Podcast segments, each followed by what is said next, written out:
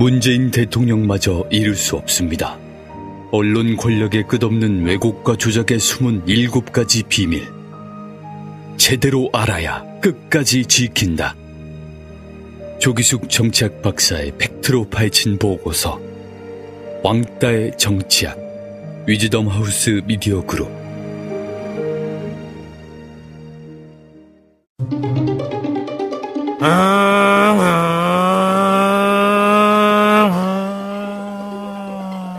오토바이 과속 운행.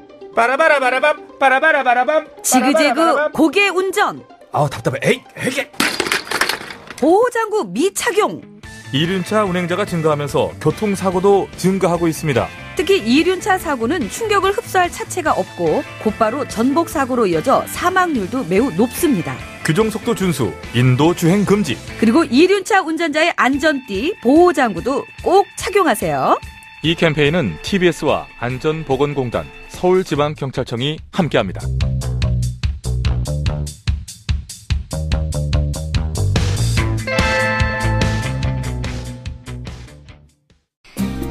TBS 정봉주의 품격 시대. 귀로만 듣지 마시고 눈으로도 보세요. 시민의 방송 TBS TV는 IPTV, 케이블 TV를 통해서 시청할 수 있습니다. KT 올레 TV 214번, SK BTV 272번, LG U TV 176번을 통해 시청할 수 있고 케이블 TV의 채널은 TBS 홈페이지를 통해 확인할 수 있습니다. 구글 플레이 스토어, 앱 스토어에서 TBS 앱을 검색 다운로드 받으면 24시간 어디서나 TBS TV를 시청할 수 있고요. 유튜브, 네이버 TV, 다음 TV 팟을 통해서도 시청 가능합니다. 정봉주의 품격 시대. 이젠 눈으로도 보세요.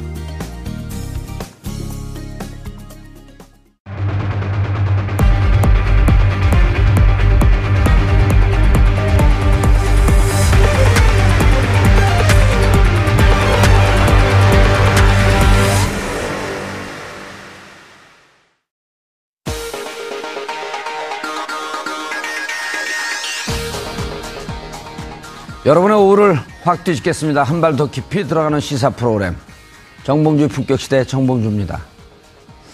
사드 때문에 깨진다면 그게 동맹이냐. 논란이 된 문정인 특보의 발언입니다. 그러면 미국을 맹종하는 것이 한미동맹인가요? 제 목소리도 못 내는 것이 애국인가? 그것이 외교인가? 되묻고 싶습니다. 돈도 실력이야. 정유라가 한 말입니다. 모른다. 엄마가 다 한 것이라던 정유라가 뒤로는 몰타 시민권을 얻어 도피하려고 했다고 합니다. 모전자전이 그 뻔뻔함에 되돌려드리죠. 영장도 실력이다. 오늘 영장 아, 실질 심사가 있는 날입니다. 6월 20일 화요일 정봉주의 품격 시대 시작하겠습니다. 미국을 방문 중인 문정인 대통령 통일외교 안보특보의 발언이 한미 정상회담을 앞두고 파장이 커지고 있습니다.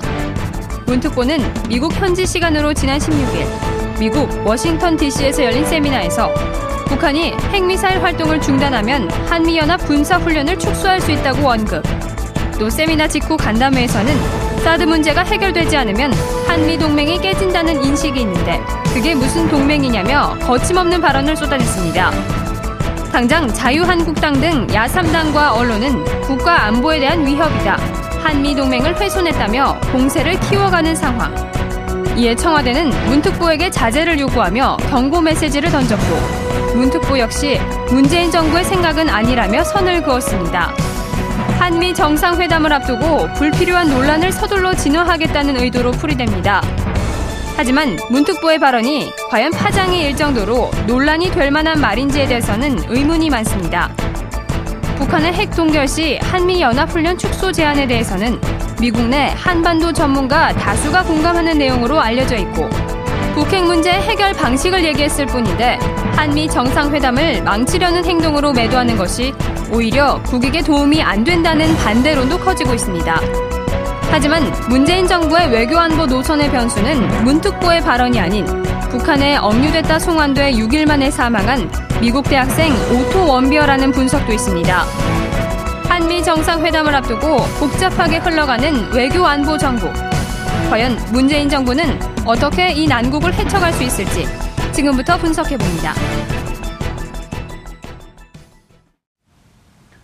6월 20일 화요일 정봉주 품격시대 첫 번째 이슈 들어갑니다. 다음 주면 한미 정상회담이 열릴 예정입니다. 북한의 태도에 따라 한미 연합 군사훈련을 축소할 수 있다는 문정희 특보의 발언. 논란이 일파만파 갈수록 확산되고 있습니다. 이런 가운데 북한에서 혼수 상태로 미국에 돌아갔던 대학생 오토 웜비어가 우리 시각으로 오늘 새벽 숨졌다고 합니다. 미국의 반응이 심상치 않습니다. 한국과 미국 그리고 북한 사이에 도는 긴장감이 그야말로 살얼음 판입니다. 다음 주 한미 정상회담에 어떤 영향을 미치게 될지 전문가 두 분과 기자 한 분 모시고 말씀 나눠보도록 하겠습니다. 김준일 뉴스톱 fact checker 자리하셨습니다. 안녕하십니까? 예. 남북 문제, 한미 문제 나오면 좀 자신 없죠. 예, 뭐 솔직히 제 전공 분야는 아니라서요. 아니요, 김정은한테 가서 확인해야 되잖아. 아, 그러니까요. 트럼프한테 가서 확인해야 되잖아. 예, 일일이 확인하기가 좀 fact check하기가 좀 힘든 예. 부분이 있어서 트럼프 연결시켜 줄 테니까 영어로 확인하실래요? 아, 뭐 영어를 잘하진 못하지만 그래도 미국에서 몇 년 살아서 어, 그래요? 있- 아니, 오. 박사 과정을 미국에서 해서요. 오, 영어 잘하시겠네? 예, 그냥 Are you 트럼프? I'm 준일 킴. 딱 끝내고. Thanks a lot 이렇게 하고. Thanks a lot 뭐가, 고- 뭐가 고마워요? 아, 그냥 뭐 친미주의자예요? 아, 반미주의자는 아닙니다. 예. 홍현익 박사님 자리하셨습니다. 네, 안녕하십니까. 아, 제가 아직 감기가 덜 나갔고요. 네. 교수님이신가요? 아닙니다. 아, 세종연구소 수석 연구위원입니다. 아, 이래재단. 예, 과거에 한때 과거 이래재단 이래재단, 때 예. 그 옛날의 이름을 예. 다 기억하시는. 예. 거기, 아, 제가 그 학번 때니까요. 아, 그러시네. 예. 제가 7, 8학번이니까요. 아, 그 저랑 동기시네. 예. 거기 운동장 좋죠. 축구장. 아, 축구장 좋은데 거기가 지금 좀 많이 변했죠. 예. 골프 연습장이 됐다가 지금은 이제 다시 이제 접고 축구장. 지금 공터로 남아 있습니다. 아, 네. 제가 거기 가서 공을 많이 쳤거든요. 아, 그러셨어요. 예. 그 당시에 축구 선수 참 출신입니다. 좋았죠. 예. 축구 선수 출신 프로. 아, 그러세요? 예. K, K3. 오. 예. 안 한 게 없습니다. 아, 그러세요? 저도 쥐하고 비슷합니다. 해보, 안 해보, 예. 해본 게 너무 많습니다. 쥐 누군지 아시죠? 아, 우리 M 예. 아니, 그냥 혼자 쥐라 그러는 거예요. 자, 김창수 코리아 뭐예요? 이렇게 보세요. 코리아 코리아 연구원 원장님. 예. 그 정말 몰라서 여쭤보신 거였어요? 아니, 확인시켜드리려고요. 자리하셨습니다. 네, 안녕하십니까. 예. 자, 시청자 여러분, 죄송합니다. 제가 아직 감기가 덜 떨어져갖고, 어, 사람도 덜 떨어지는데 감기도 덜 떨어집니다. 시청자 여러분도 샵 5400으로 다양한 의견 보내주시기 바라겠습니다. 페이스북 라이브로도 시청하실 수 있습니다.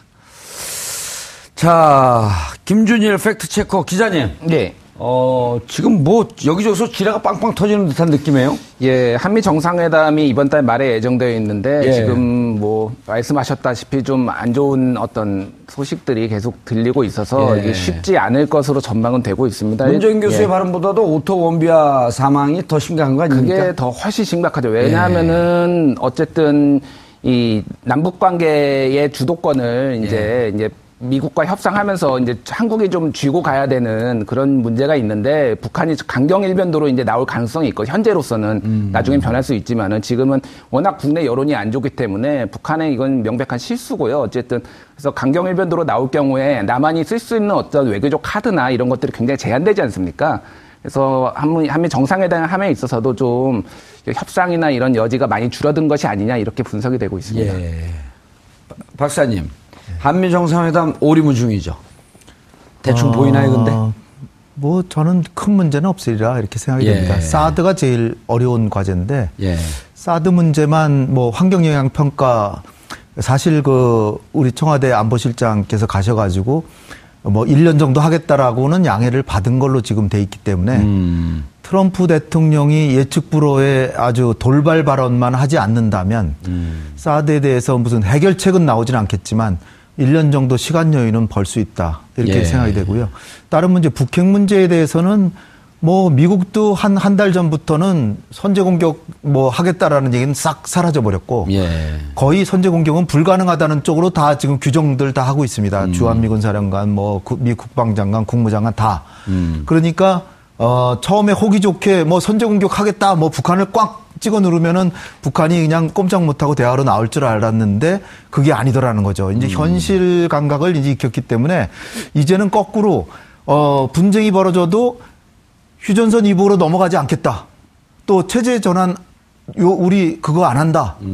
홍석현 특사한테는 우리를 제발 좀 믿어달라 이렇게까지 얘기를 했어요. 그러니까 거꾸로 미국이 오히려 북미 협상에서 수세에 몰려 있다.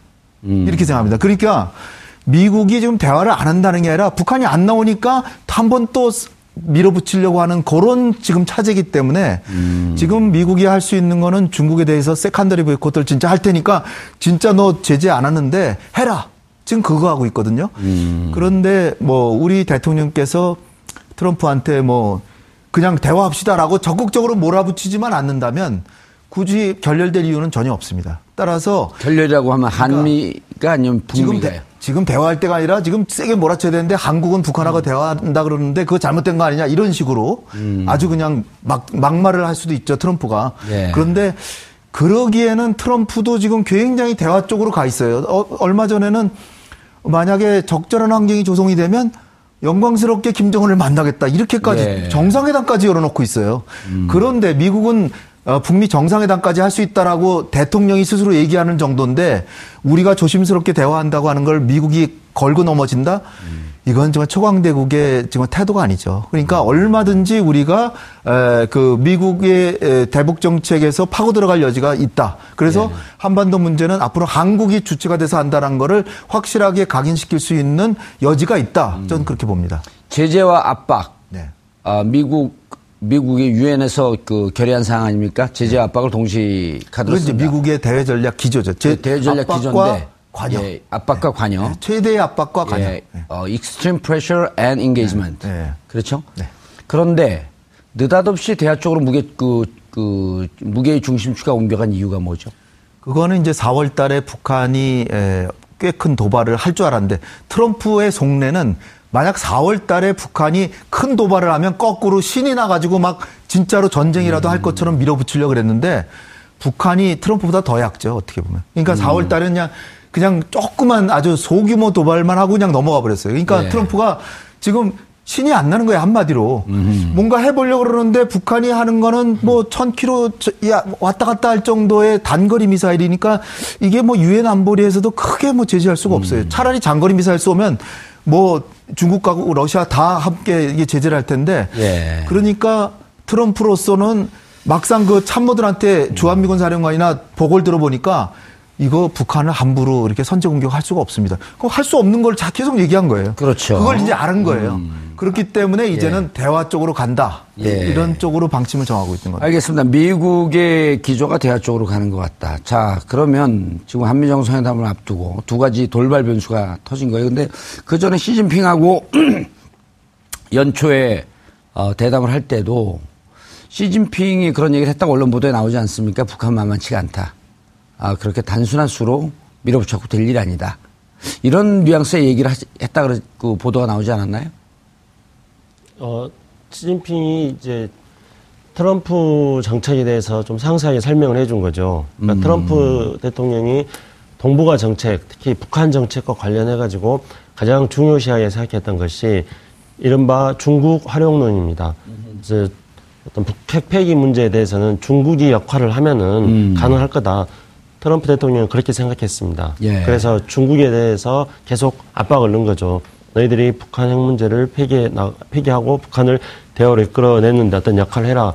그랬는데 이제 실제로 그 시진핑 같은 경우에는 어, 중국의 대북한 역할이라는 게 매우 한계가 있을 수밖에 없다는 것들을 말한 거고요. 그런 과정을 거쳐서 어, 뭐, 그게 이제 우리 언론에 아주 그 상세하게 장기간에, 걸, 아니, 긴 시간에 걸쳐서 그런 대화가 됐고, 심지어 뭐, 중국하고 한국하고 옛날 역사적 관계가 뭐, 조공 관계냐, 어쩌니 뭐, 이런 식으로까지 됐다는 식으로 또 보도가 되지 않았습니까? 예. 근데 어쨌든 그런 과정을 통해 가지고 트럼프 대통령은 중국하고 북한하고 관계가 그냥 자기가 평상시에 생각했던 것처럼 중국이 마음대로 움직이면은 중국이 북한이 거기에 따라오는 이런 관계는 아니다 하고 트럼프 대통령이 생각한 것이었죠. 예. 알겠습니다. 그러면, 자, 그런 와중에 이제 문정인, 어, 외교안보 대통령 특보죠. 어, 자칫 잘못하면 외교, 그, 안보, 그, 안보 실장이 될 수 있었던 그런 분인데, 물론 이제 개인적인 여러 이유로 해갖고, 그, 정용 실장으로 바뀌었지만, 미국에서 했던 발언이, 어, 특보면 무조건 대통령하고 똑같은 입장을 얘기해야 되나요? 아, 뭐 그렇지. 특별보좌관이라고 하는 것은 대통령이 판단할 수 있게끔 다양한 견해, 다양한 생각을 놓주면서 그 중에서 판단할 수 있게끔 좀 그 정보 제공에 도움을 주고 만약에 특보가 특별보좌관이 대통령하고 똑같은 생각을 하는 사람이라면은 예. 특별보좌관을 둘 필요가 없는 거죠. 음. 대통령이 혼자 판단하면 되는 것이니까. 예. 그래서 특별보좌관을 두는 거는 대통령에게 다양한 견해들을 제공해주고 그렇죠. 그래서 대통령이 종합적으로 총체적으로 여러 정보를 바탕으로 해서 결정을 내도록 도와주는 게 바로 특별보좌관이라고 할 수 있습니다. 음. 그러면 지금 미국에서 발언한 내용이 주요한 내용이 뭐였었죠? 그러니까 그 어, 북한이 핵, 핵, 핵을 중단하면은 예. 어, 한미연합 훈련을 어, 축소할 수 있다. 뭐 이런 음. 내용이죠. 예. 그리고 다시 이제 논란이 되니까 어, 동결이라고 했죠. 포기가 아니라 동결. 북한의 뭐 정확한 오딩을 제가 모르겠습니다. 동결이라고 소개되는 언론도 있고 중단이라는 표현도 음. 있고요. 그리고 이제 문재인, 문재인 특보가 다시 이제 설명을 한 거는 그거는 2010년 이전 단계로 2010년 10년 이전 단계로 예. 한미 군사훈련을 돌리자는 거다 이런 음. 말입니다. 그것은 2010년에 천안함 연평도 사건 아하. 이후에 네. 이른바 이제 미국의 전략 자산이 계속 한반도에 전개가 음. 됐습니다. 그래서 이거에 대해서 또 북한은 뭐 굉장히 두려워했었고요. 예. 그렇기 때문에 이런 전략 자산이 전개된 기 이전 단계, 2010년 이전 단계로 되면은 음. 그렇단다면은 북한을 대화로 끌어낼 수 있지 않겠느냐 이런 취지에서 한 발언이라고 했습니다. 근데 이런 발언이 사실은 국내에서 이렇게 굉장히 어 많이 또 관심을 가지고 보도되는 만큼 음. 어떤 새로운 주장이라거나 또는 파격적인 주장이라거나 충격적인 주장이라고는 할 수 없습니다. 왜냐하면 이런 이야기들은 굉장히 많이 이야기가 됐었거든요. 그렇죠. 예. 네, 그렇기 때문에 이 문재인 특보가 가가지고 미국의 여론들을 살펴보기 위해서 뭐 어떤 세미나 과정에서 기조연설 하면서 그런 제안을 한 것인데 그게 음. 생각보다 지금 핫 이슈가 되어버린 거죠. 예. 박사님. 네. 그 북한이 핵과 미사일 중단하면 혹은 동결하면 한미 연합 군사훈련과 미 전략무기 축소를 미국과 논의할 수 있겠다. 학자로서 자연스러운 얘기 아닌가요? 저는 늘상 그런 제안을 해야 된다라고 항상 주장해 왔습니다. 그리고 제가 개인적으로 제가 주장하는 게 아니라 예. 작년 9월 달에 미국 외교협회라는 데가 있어요. 예. Council on Foreign Relations. 미국에서 그냥 외교관들이나 어, 고위 관료들 또는 전문가들이 모여가지고 이렇게 전문가들 모임이죠. 예. 거기서 아주 보수적인 어, 멀른 전 합참의장, 예. 전 주한미군 사령관 샤프 사령관 이런 사람들이 가담해 가지고 16명이 이 대북 정책 보고서를 냈어요. 그 보고서 내용이 결정적인 부분이 뭐냐? 지금 어, 오바마 대통령의 전략적 인내 정책은 실패했다. 북한하고 대화를 했는데 대화 한 번 못 해보고 결국 북한의 핵을 가지게 만드는 게 아니냐. 따라서 지금이라도 대화를 해야 되는데 대화를 하기 위해서 미국은 초강대국 미국은 북한이 만약에 핵, 핵을 동결, 핵을 정지하고 지금 문정인 교수 얘기한 예. 거죠. 핵을 정지하고 1000km 이상 미사일 발사를 모라토리엄 한다. 모라토리엄 유예한다는 겁니다. 예. 이건 일정 기간 동안 발사 안 한다는 거죠. 그렇게 하면 미국은 영양분을 지분하고 일종의 식량이죠. 식량을 지원하고 한미연합 훈련의 규모와 내용을 조정해 주면서 대화에 들어간다. 이거예요. 그러면 문정인 교수보다 하나 더 주는 거예요. 영양분 지원까지도 주는 거예요. 예. 그리고 1차 대화의 목표, 이 더 놀라운 것은 1차 대화의 목표가 뭐냐면 핵, 북한의 핵을 동결시키는 게 목표입니다.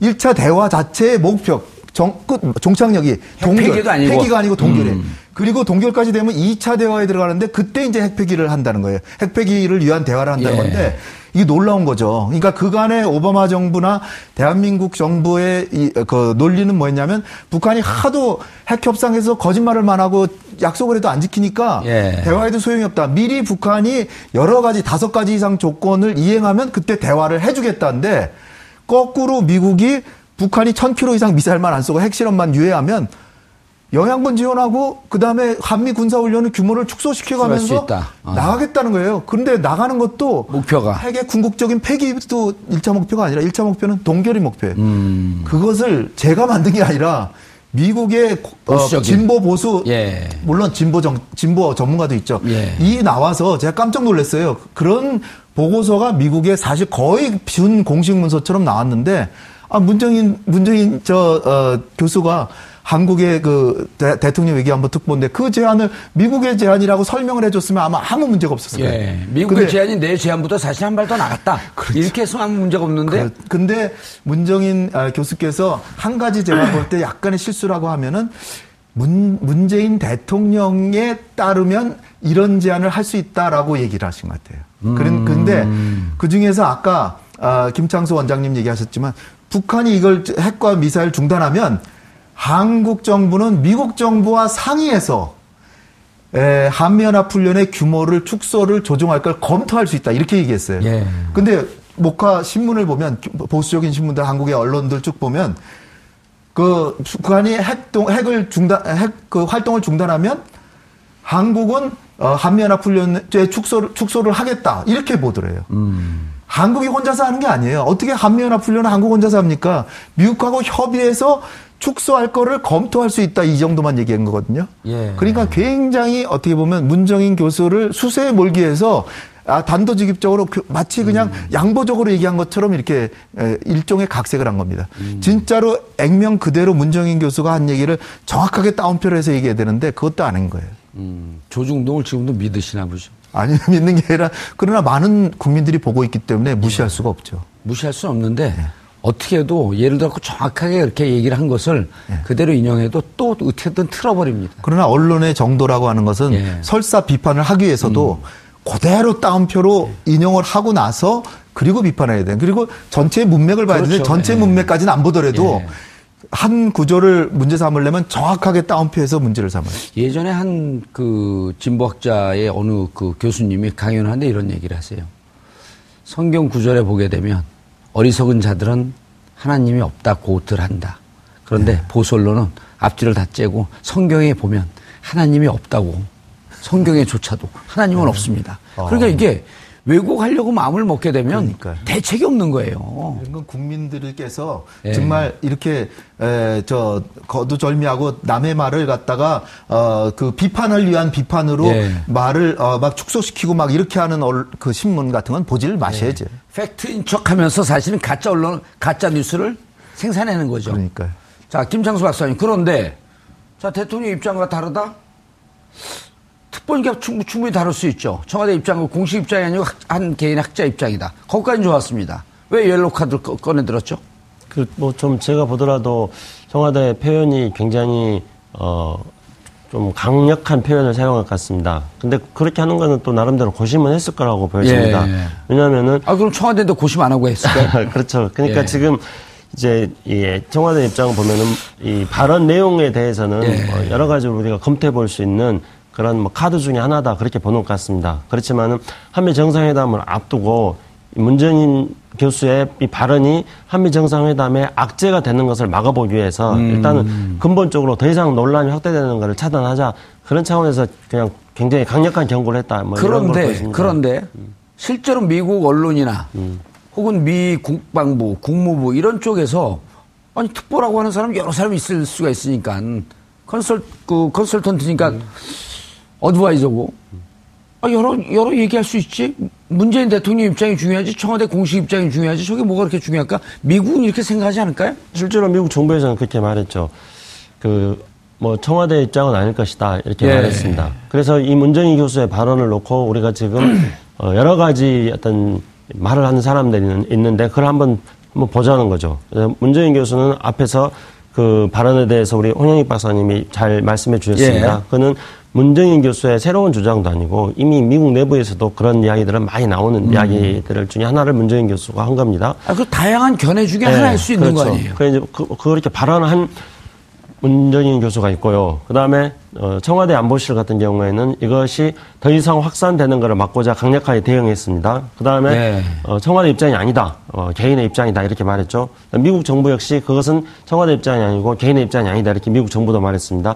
한국 언론은 이건 뭐 한미동맹 깨는 거다. 이렇게 말했습니다. 그럼 이렇게 말을 한 걸 놓고 보면은 어느 쪽에 가장 그 과대해서 부적절하게 음. 발언을 하고 있는 것인가. 그러니까 물론 문재인 교수의 발언에 대해서 우리가 문제를 삼는다면은 한미 정상회담을 앞두고 대통령 특보의 신분으로서 물론 특보로 발언한 건 아니지만은 그런 것 때문에 조금 더 신중해서 된다 이런 지적은 할 수 있습니다. 하지만 그렇다 그래서 지금 언론들이라든가 또는 뭐 보수 정당들이 어떤 대응하는 것처럼 그런 대응이 또 오르냐 했을 예. 때 그들의 대응이 가장 큰 문제가 있다고 아니 보여집니다. 우리가 늘 비판할 때 달을 가리키면 달을 봐야지. 왜 손톱에 껴있는 때를 봅니까? 왜 손가락 끝을 봅니까? 이런 비판들을 많이 하잖아요. 네. 지금 문정인 특보에 얘기를 하면 그 내용의 여부를 봐야지 그것을 그 다음에 자기들이 해석해서 한미동맹을 언제 깬다 그랬습니까? 팩트에 없잖아요. 예.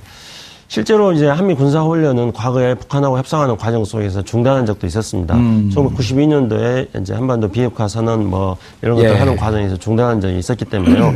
미국에서도 또 많이 검토된 것이었고 예. 실제로 나중에 이제 북한의 지금 핵과 미사일을 제거시켜 나가는 과정에서 한미 군사 훈련 어떻게 할 것인지에 대해서 분명히 대안을 가지고 있어야 되는 거죠. 그러니까 문재인 그 누굽니까 그 박지원 국민의당 전 대표는 음. 오히려 청와대 내용을 비판했어요. 내용이 옳으면 가만히 있을 것이지 뭘 경고까지 하냐. 오히려 청와대 안에 이런 분들이 청와대 입장을 대변한 것 같아요. 박지원 대표의 얘기가. 지금 이제 청와대 안보실 세팅이 아직 완벽하게 되어 있지는 않기 때문에 네. 그래서 청와대에서는 한미 정상회담이 지금 굉장히 중요한 회담이지 않습니까? 음. 왜냐하면은 이번 한미 정상회담이 앞서 이제 홍영익 박사님 말씀하신 것처럼 사드 문제도 있지만은 또 예. 그뿐만 아니라 우리 외교가 어떻게 본다면 지금 퍼펙트 스톰과 같은 종합적인 어떤 위기 상황입니다. 그리고 6개월 동안 완전 공백이었잖아요. 그렇죠. 그래서 한미 관계도 그렇지만은 우리 한중 관계도 그렇고 한일 관계도 그렇고 거기다가 이제 남북 관계까지 이렇게 복합적인 어떤 외교 위기 상황에 놓여 있습니다. 이걸 지금 어 문재인 정부는 물려받은 거잖아요. 따라서 첫 번째 이 정상회담인 한미 정상회담을 통해 가지고 perfect storm처럼 종합적 예. 총체적 위기에 빠져 있는 우리 외교를 이제 풀어나가려고 하는데 이런 문제 때문에 걸림돌이 되지 않기 위해서 청와대에서는 좀 민감하게 나오고 그렇죠. 있어 민감하게 보입니다. 반응한 것처럼 보이는데. 자, 김 기자님, 팩트 네. 체크. 예. 정우택 자유한국당 원내대표 소설가예요. 예? 예, 뭐 북한 김정은의 웃음소리가 서울까지 들리는 것 같다. 예, 문정인 정, 예. 예. 그막 환청에 들리는 건가요? 그러게요. 참 북한 없었으면은 어떻게 했을지 자유한국당 참 걱정입니다. 예. 아, 기자는 중립적이어야지 왜 자유한국당을 비판하세요? 아니 항상 느닷없이? 북한 얘기를 이렇게 걸고 넘어지니까 예. 이게 북한하고 아무 상관이 없는 얘기인데 갑자기 예. 북한 얘기를 걸고 넘어지니까 이제 하는 거고요. 이거는 예. 무슨 뜻인가요? 문정인 이간질에 가까운 균열이자 자해행위 이, 이 납득이 가는 어투인가요? 좀 직관적으로 와닿지는 않는데 이거를 굳이 해석을 하자면 예, 이간질. 이간질에 가까운 균열이라 하는 것은 한미 동맹의 균열을 아, 일으켰다라는 거죠. 예. 그래서 한미 동맹을 균열이 생기면은 이거는 한국의 국익에 반대되는 자해 행위다. 이런 식으로 이제 해석을 할 수가 있는 아. 야, 건데. 정우택 전문가가 나타나셨네. 예. 근데 이거는 정말 말이 안 되는 게, 예. 그러니까 외교라는 것은 결국은 국익을 위해서 외교를 하는 거 아닙니까? 그렇죠. 그래서 가장 첫째도 국익, 예. 둘째도 국익, 셋째도 국익. 그래서 외교의 목표 아니에요. 그래서 가장 중요한 게 한미 동맹인 건 맞습니다. 음. 근데 전 정권 자유한국당이 여당인 시절에 맹목적인 한미 동맹 이를테면 음. 사드를 무작, 무작정 들여왔다가 이, 이 지경이 난 거 아닙니까? 예. 중국 반발하고 굉장히 국익에 해가 됐는데 그런 식으로 지금 또 접근을 하는 거는 굉장히 문제인 것 같습니다.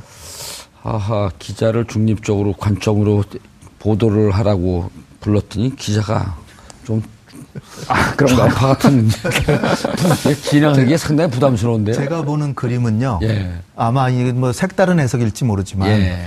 저는 그 문정인 교수가 그, 그 문재인 대통령에게 외교안보 가정교사 격이거든요. 예. 그러니까 평소에 저런 말씀을 많이 하셨을 거예요. 그러니까 음. 문재인 대통령이 어느 정도 그 정도 제안은 어 우리가 언젠가는 하리라라고 음. 생각하는 내용을 문정인 교수가 가서 얘기를 한 겁니다. 예. 근데 문정인 교수는 어떻게 보면 시점상 어, 지금 정상회담에서는 트럼프와 문재인 대통령 간의 정도 그냥 것이다. 예. 친목도모만 이제 하는 것이 사실상 목표예요. 목표인데 근데 문정인 교수는 좀 갈 길이 먼 거죠. 지금 음. 에, 아까 정우택 대표 이렇게 나왔는데 제가 참 유감스러운 건 뭐냐면 그 당의 에, 대통령께서 대한민국의 외교를 동북아와 한반도에서 우리 민족의 운명을 포함해서 완전히 주체해서 객체로 전락시켰어요. 그러니까 우리가 변수가 더 이상 아니에요. 아베도 한국을 무시하고 시진핑도 무시하고 트럼프도 무시하고 틸러슨이 한국에 와가지고 우리 외교장관 만나기도 전에 기자 성명을 발표해. 한국은 그냥 자기가 얘기하면 들으라는 거죠. 저녁 외교장관끼리 저녁 먹자 그러는데 뭐 초대받지 않았다라고 했는데 지금 최근에 알려진 걸 보니까 초청을 몇 번이나 했는데 거절했다. 그리고 뭐 일본은 최고의 동맹국이라 그러면서 한국은 이건 뭐 파트너다. 그냥 순, 순전한 그냥 파트너. 동맹에서 친구에서 파트너거든요. 그러니까 네. 한국에 대해서 완전 무시라는 거예요.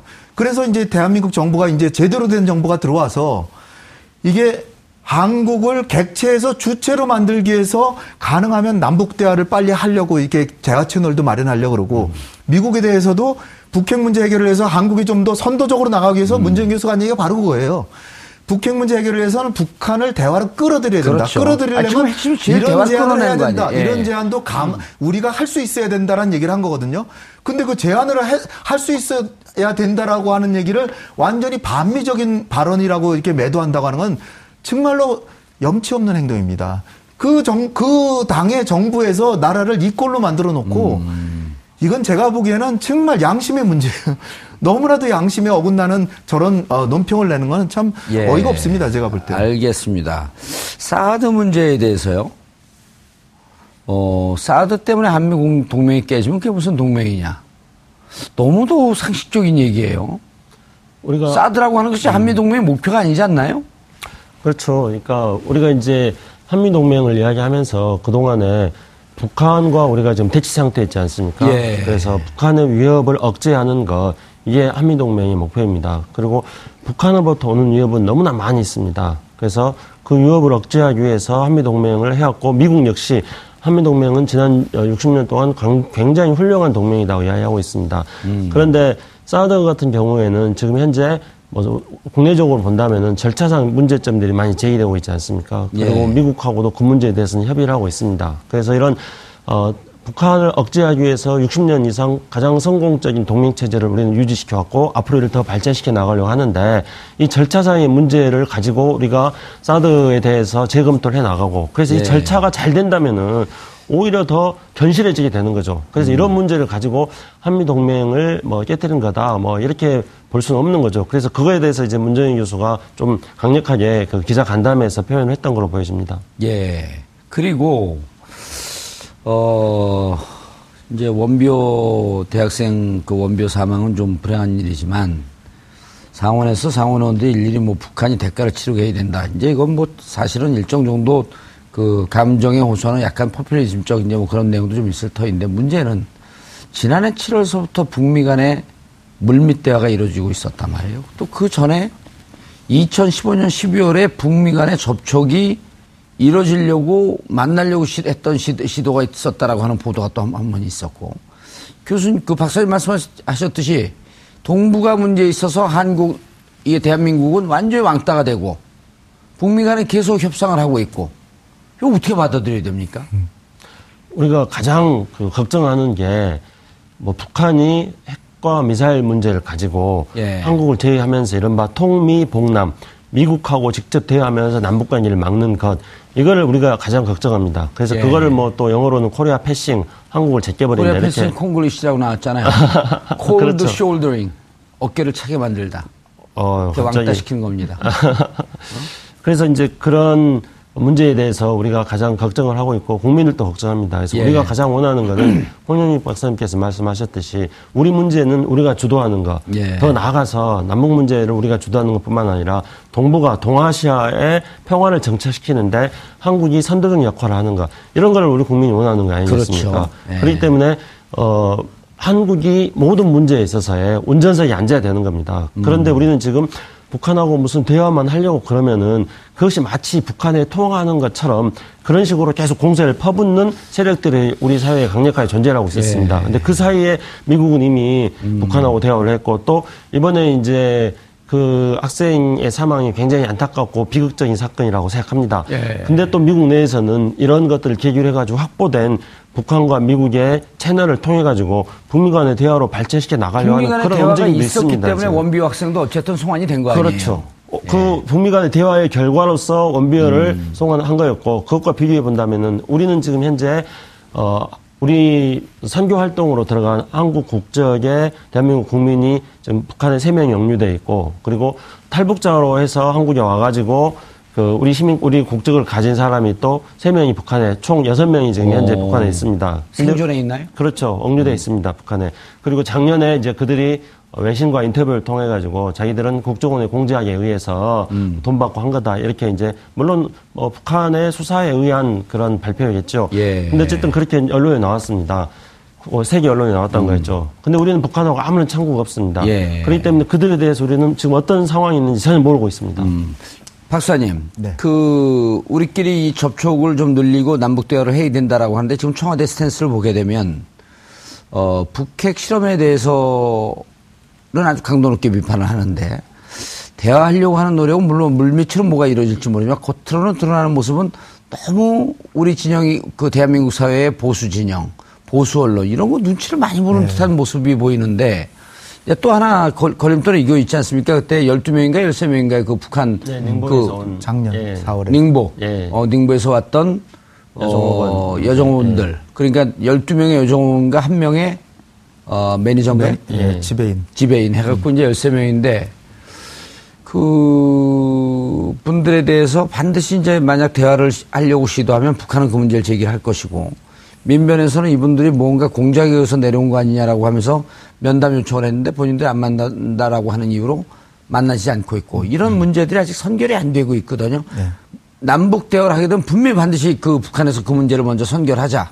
이렇게 대화할 텐데 이미- 얘기할 이미 텐데 북한은 그렇게 얘기하고 있고요. 예. 12명의 종업원 지배인은 아마 포기하는 것 같습니다. 예. 지배인은 본인이 여기 와- 오길 진짜 원했으니까. 음. 근데 그 종업원에 대해서는 한국의 민변이나 이제 여러 인권 단체에서 좀 우리가 마- 우리가 만나서 좀 의사를 진짜로 예. 본인들이 오길 원했는지 확인 좀 해야 되겠다는데 아직까지 만나질 못하고 있어요. 아니 서훈 국정원장 바뀌면 그런 거좀 해야지 그- 뭐라고 이제 있어요. 기대를 이제 서 원장님한테 이제 하고는 있는데 예. 에, 되겠죠. 그리고 북한에서는 한 명을 더 추가해서 요구하고 있는데 김연희 씨란 분이에요. 그, 분- 그 사람은 누구냐면 여성인데 중국에 에, 저 병 치료자 왔다가 탈, 한국으로 가서 돈을 벌기 위해서 왔는데 한국에 와보니까 한국 국적을 취득하면 북한으로 돌아갈 수가 없다는 걸 알고 난 다시 돌아가겠다라 그러는데 이미 왔으니까 못 보낸다 그래가지고 지금까지 이제 여기 여러 차례 울면서 방송에도 나왔잖아요. 그렇죠. 나 북한을 예, 보내달라고. 그러니까 북한에서 노골적으로 김연희 씨와 12명의 종업원을 보내라. 지금 그러고 김연? 있습니다. 김연희. 김연희. 그, 예, 근데 지금 우리 정부가 아, 대북 어, 남북 간에 일단 통신선 채널부터 열고 예. 그다음에 기본적인 인도 조절은 하고 말라리아 방역 같은 호혜적인 사업 예. 우리에게도 유리하니까 마- 말라리아가 우리 그 바람 타고 넘어와 가지고서는 전염되면 안 좋잖아요. 그러니까 어, 근데 요즘 아픈 건 말라리아 때문에 글쎄요. 그래서 이거는 우리한테 이기기 때문에 당연히 해야 되는 거예요. 남북 관계가 예. 정면 대결 국면에서 우리를 이익을 위해서 해 줘야 되는데 그것조차 안 했거든요.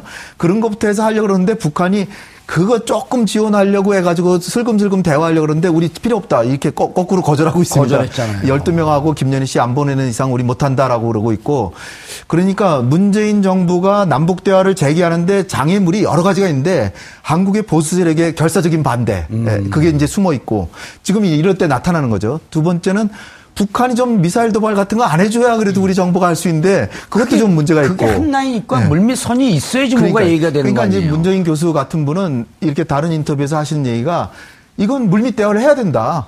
음. 당연히 해야 된다. 그런데 이제 과거 정부들이 아주 뭐 그뭐 결벽증 같은 게 있어가지고 예.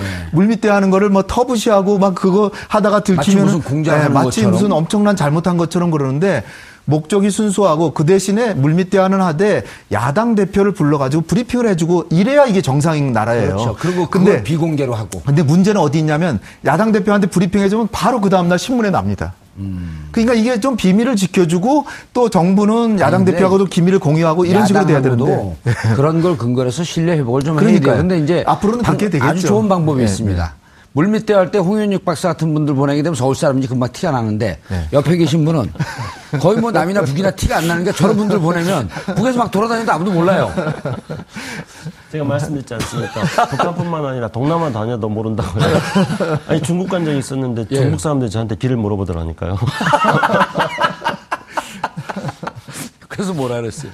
아니 그래서 옆에 중국말 잘하는 예. 그 친구가 있으니까 걔한테 그냥 손짓해서 그럴 때 그래 이제 팀부동 못 알아듣겠다. 아 그랬죠 팀부동은 했죠. 팀부동. 네.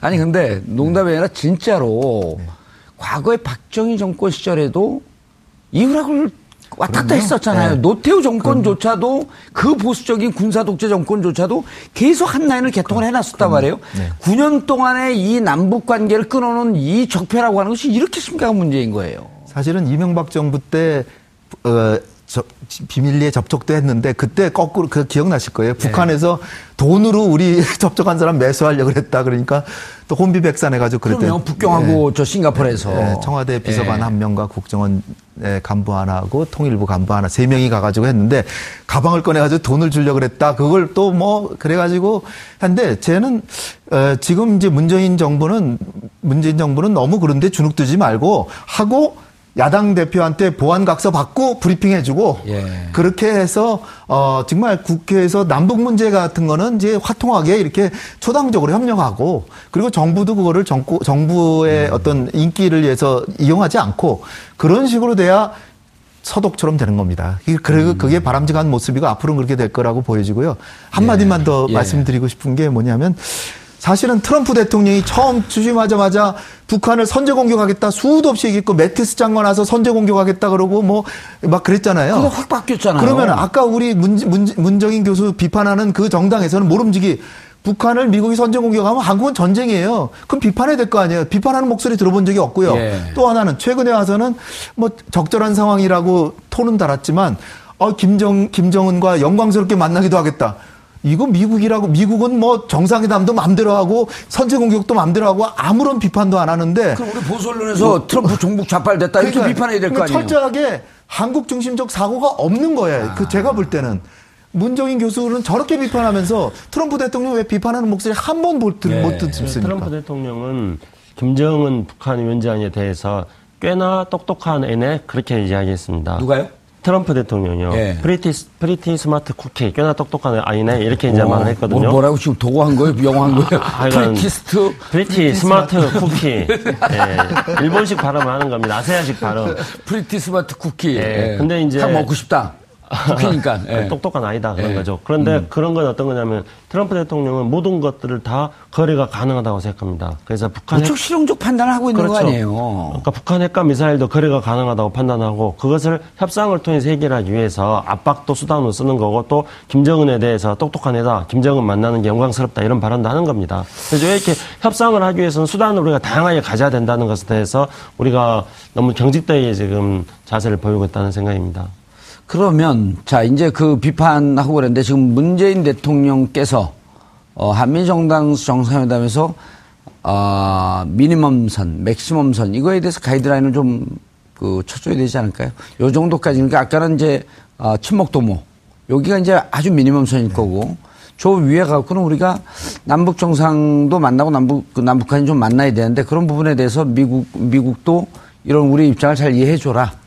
이 정도까지는 하고 와야 되는 거 아닌가요? 문재인 대통령 임기가 5년이에요. 예. 그러니까 뭐 개헌하고 뭐 어떻게 될지 모르지만 하여튼 4년 이상은 최소한 하시는 거잖아요. 그렇죠. 그렇다면 일단은 좀 마음의 여유를 가지시고 음. 트럼프하고 그냥 친구 된다라는 생각을 하셔서 어떻게든 트럼프에 대해서 트럼프가 한미동맹 자체를 뭔지 잘 몰라요. 그러니까 한미동맹을 대한민국은 중시하고 있다. 예. 그러나 이 한미동맹은 대한민국 정부의 입장은 한미동맹을 대전략의 중추로 삼때 한미동맹이 반중동맹이 돼서 우리가 중국의 적이 되고 싶지는 않다. 거기까지는 확실히 에, 인, 그 인정을 받고 돌아오셨으면 하는 바람이고요. 예.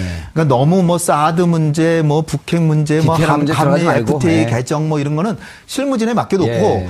이 트럼프 대통령이 그参모진에게 이 어이 문재인 대통령 정말 훌륭한 분이니까 어, 우호적으로 협상해 봐라. 음. 이저 이것만 들으시면 저는 성공했다라고 이제 보는 거고요. 음. 또 그리고 어, 최저선은 낭패 이를테면 뭐 어, 사드 저 철수해 버릴래. 그리고 주한미군도 어떻게 할지 몰라. 이런 얘기만 안 나오면 어, 그, 일단은 최저선은 된 거다. 그러니까 예. 트럼프 대통령이 워낙 지금 어떻게 할지 모르니까 그러니까 가능한 트럼프 대통령이 돌발 행동을 막는 거. 그게 최저선이라고 저는 생각합니다. 알겠습니다. 김상수 박사님, 트럼프 입장에서도 어 코미 FBI 국장 해임한 거, 그다음 뮬러 특검 이런 등등 때문에 지금 한 36%까지 지지율이 떨어졌는데 트럼프 대통령 입장에서도 뭔가 국내 상황을 대외적으로 돌파할 만한 이런 기회가 지금 필요한 때거든요. 물론입니다.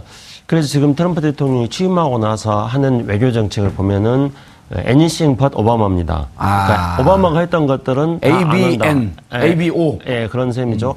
그래서 오바마의 성과인 파리 기후 변화 협정도 어, 탈퇴했고. 탈퇴하고 그리고 이란의 핵 폐기 이란과 핵 협상도 부정하고 있고 음. 쿠바하고 수교도 지금 이제 다시 어, 수교 이전 단계로 지금 돌아가고 있습니다. 그래서 오바마의 음. 대외적인 성과들을 전부 지금 어, 제로로 만들고 있지 않습니까? 예. 그거는 오바마가 또 못한 게 하나 있습니다.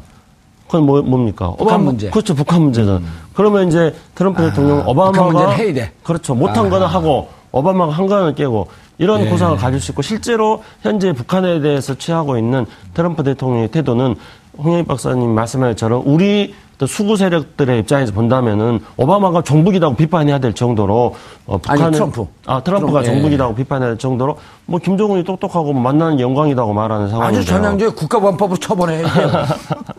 그렇기 때문에 우리가 여기서 주목해야 되는 거는 그런 옛날식 냉전적 사고방식에서 벗어나서 음. 실용적이고 협상이 모든 것을 가능하게 한다고 생각하는 트럼프 시대에 예. 우리는 어떻게 우리의 국익을 지키기 위한 협상의 카드를 다양하게 준비할 것인가 이걸 두 분- 마련해야 두 됩니다. 분이 청와대 그 안보 라인들이 다 있으니까 청와대에서 정말 그 바라고 싶은 게 비판하고 싶 지금 이제 뭐 아직 출범한 지 얼마 안 되고 아직 자리도 못 잡고 인수위도 없이 시작을 했기 때문에 여러 가지 excuse 할 만한 상황들이 있거든요. 네. 그러나 안보 문제에 있어서는 안보를 한미동맹 뺏기겠다는 거 아니잖아요. 사드 당장 빼겠다는 것도 아니었고 그다음 안보 어, 무능한 정권도 아니고 그러니까 이 안보가 남북 대화를 통해서 좀 더 공고히 될 수 있다. 또 평화 문제가 경제 문제로 연결될 수 있다.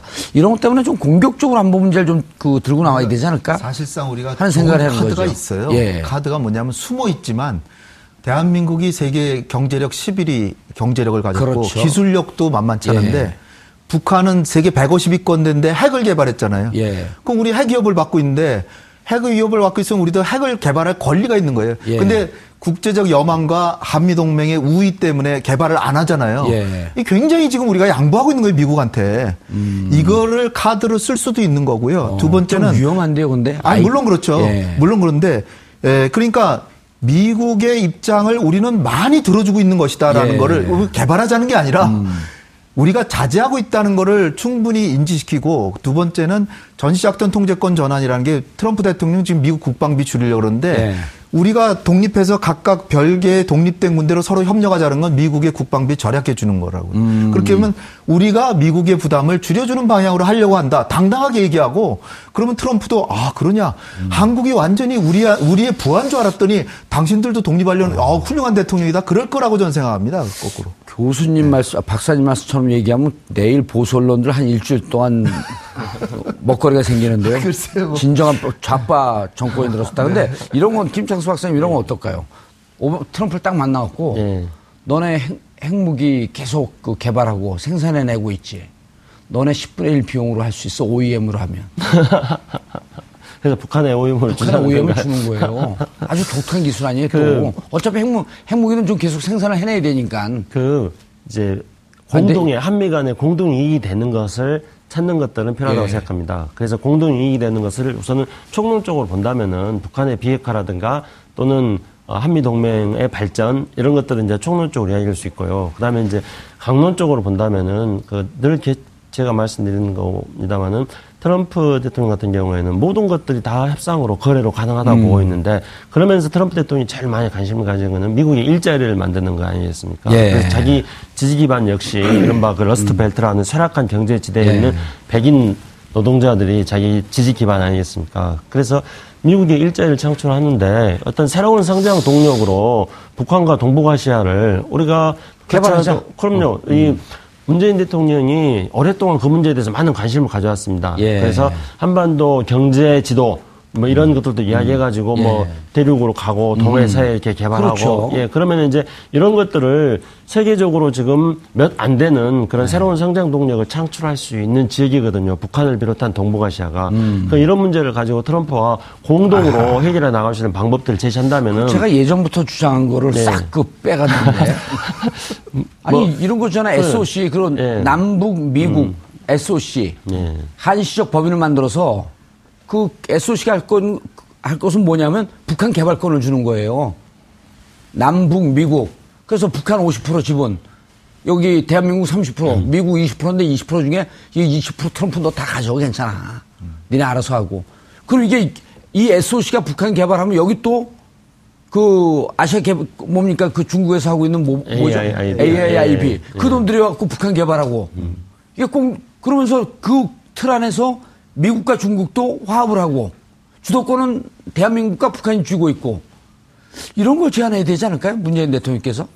글쎄, 그러면 좋은데 큰 예. 그림으로 볼 때 제가 미국이 소중한 우리의 동맹국이라고 생각은 하지만 21세기 미국의 세계 전략에서 지금 중국한테 점차 점점 점점 밀리고, 밀리고 밀리고. 있는 상황에서 미국의 대전략의 기조가 중국을 봉쇄하는 거예요. 예. 그러니까 어떻게 보면 경제적으로는 결국 중국한테 패배하니까 군사적으로. 아. 한미 동맹 강하고 미일 동맹 강하고 사드도 그래서 전 배치했다고 예. 봐요. 그리고 거기다가 이제 뭐 저 주변에 중국에 있는 주변 나라를 동동 동동 이렇게 꽁꽁 저 동맹으로 맺어가지고 음. 예. 중국을 견제하거든요. 그러니까 미국의 생각은 이러한 경제 협력적으로 문재인 대통령이 이거를 바꿀 수 있다면 대단한 대통령이 역사상 위대한 대통령이 되는데 예. 그게 미국의 워낙 세계 전략에 딱그 좀 상반되는 상황이기 배치가 되고 때문에. 쉽게 설득하기는 어려울 것이다. 그런데 이제 그 군사보다 경제적 협력이 더 우위에 어, 우위에 오히려 있는 민간인들이 예. 민간 차원에서 트럼프에게 영향력 있는 대기업들하고 협력해서 SOC를 형성해서 들어간다. 그러면 트럼프 대통령도 그 대기업들의 로비로 인해 가지고 그래 그러면 한번 해봐라 이렇게 될 수 있을지 모르죠. 하다 보면 트럼프 설득할 건 저밖에 없는 것 같은데. 그리고 김정은 설득할 건 김창수밖에 없고. 제가 한 가지만 예. 말씀드리면요. 1992년도에 이제 그때 한반도 분위기가 좋았을 때 예. 그때 북한의 김영순이라고 예. 김정일의 핵심 측근이었습니다. 예. 김영순이 1992년 1월 달에 미국을 방문했습니다. 그래서 미국을 방문해 가지고 미국 국무차관을 만나 가지고 김영순이 제안했던 게 북한하고 미국하고 관계 정상화 하자. 예. 그리고 북한하고 미국하고 군사 동맹도 하자. 이렇게 예. 제안을 했어요. 파격적으로요. 그러면은 그런 건 뭐냐면은 어 트럼프 입장에서 그런 정보가 입력이 되어진다 한다면은 북한과의 관계 예선을 통해 가지고 군사 경제적으로 미국이 북한과 관계를 강화시키면서 동아시아 전략을 만들어 나갈 수 있는 게 가능하다고 생각할 수 있다는 거죠. 아, 그런 선례가 있었네요. 네. 예, 알겠습니다.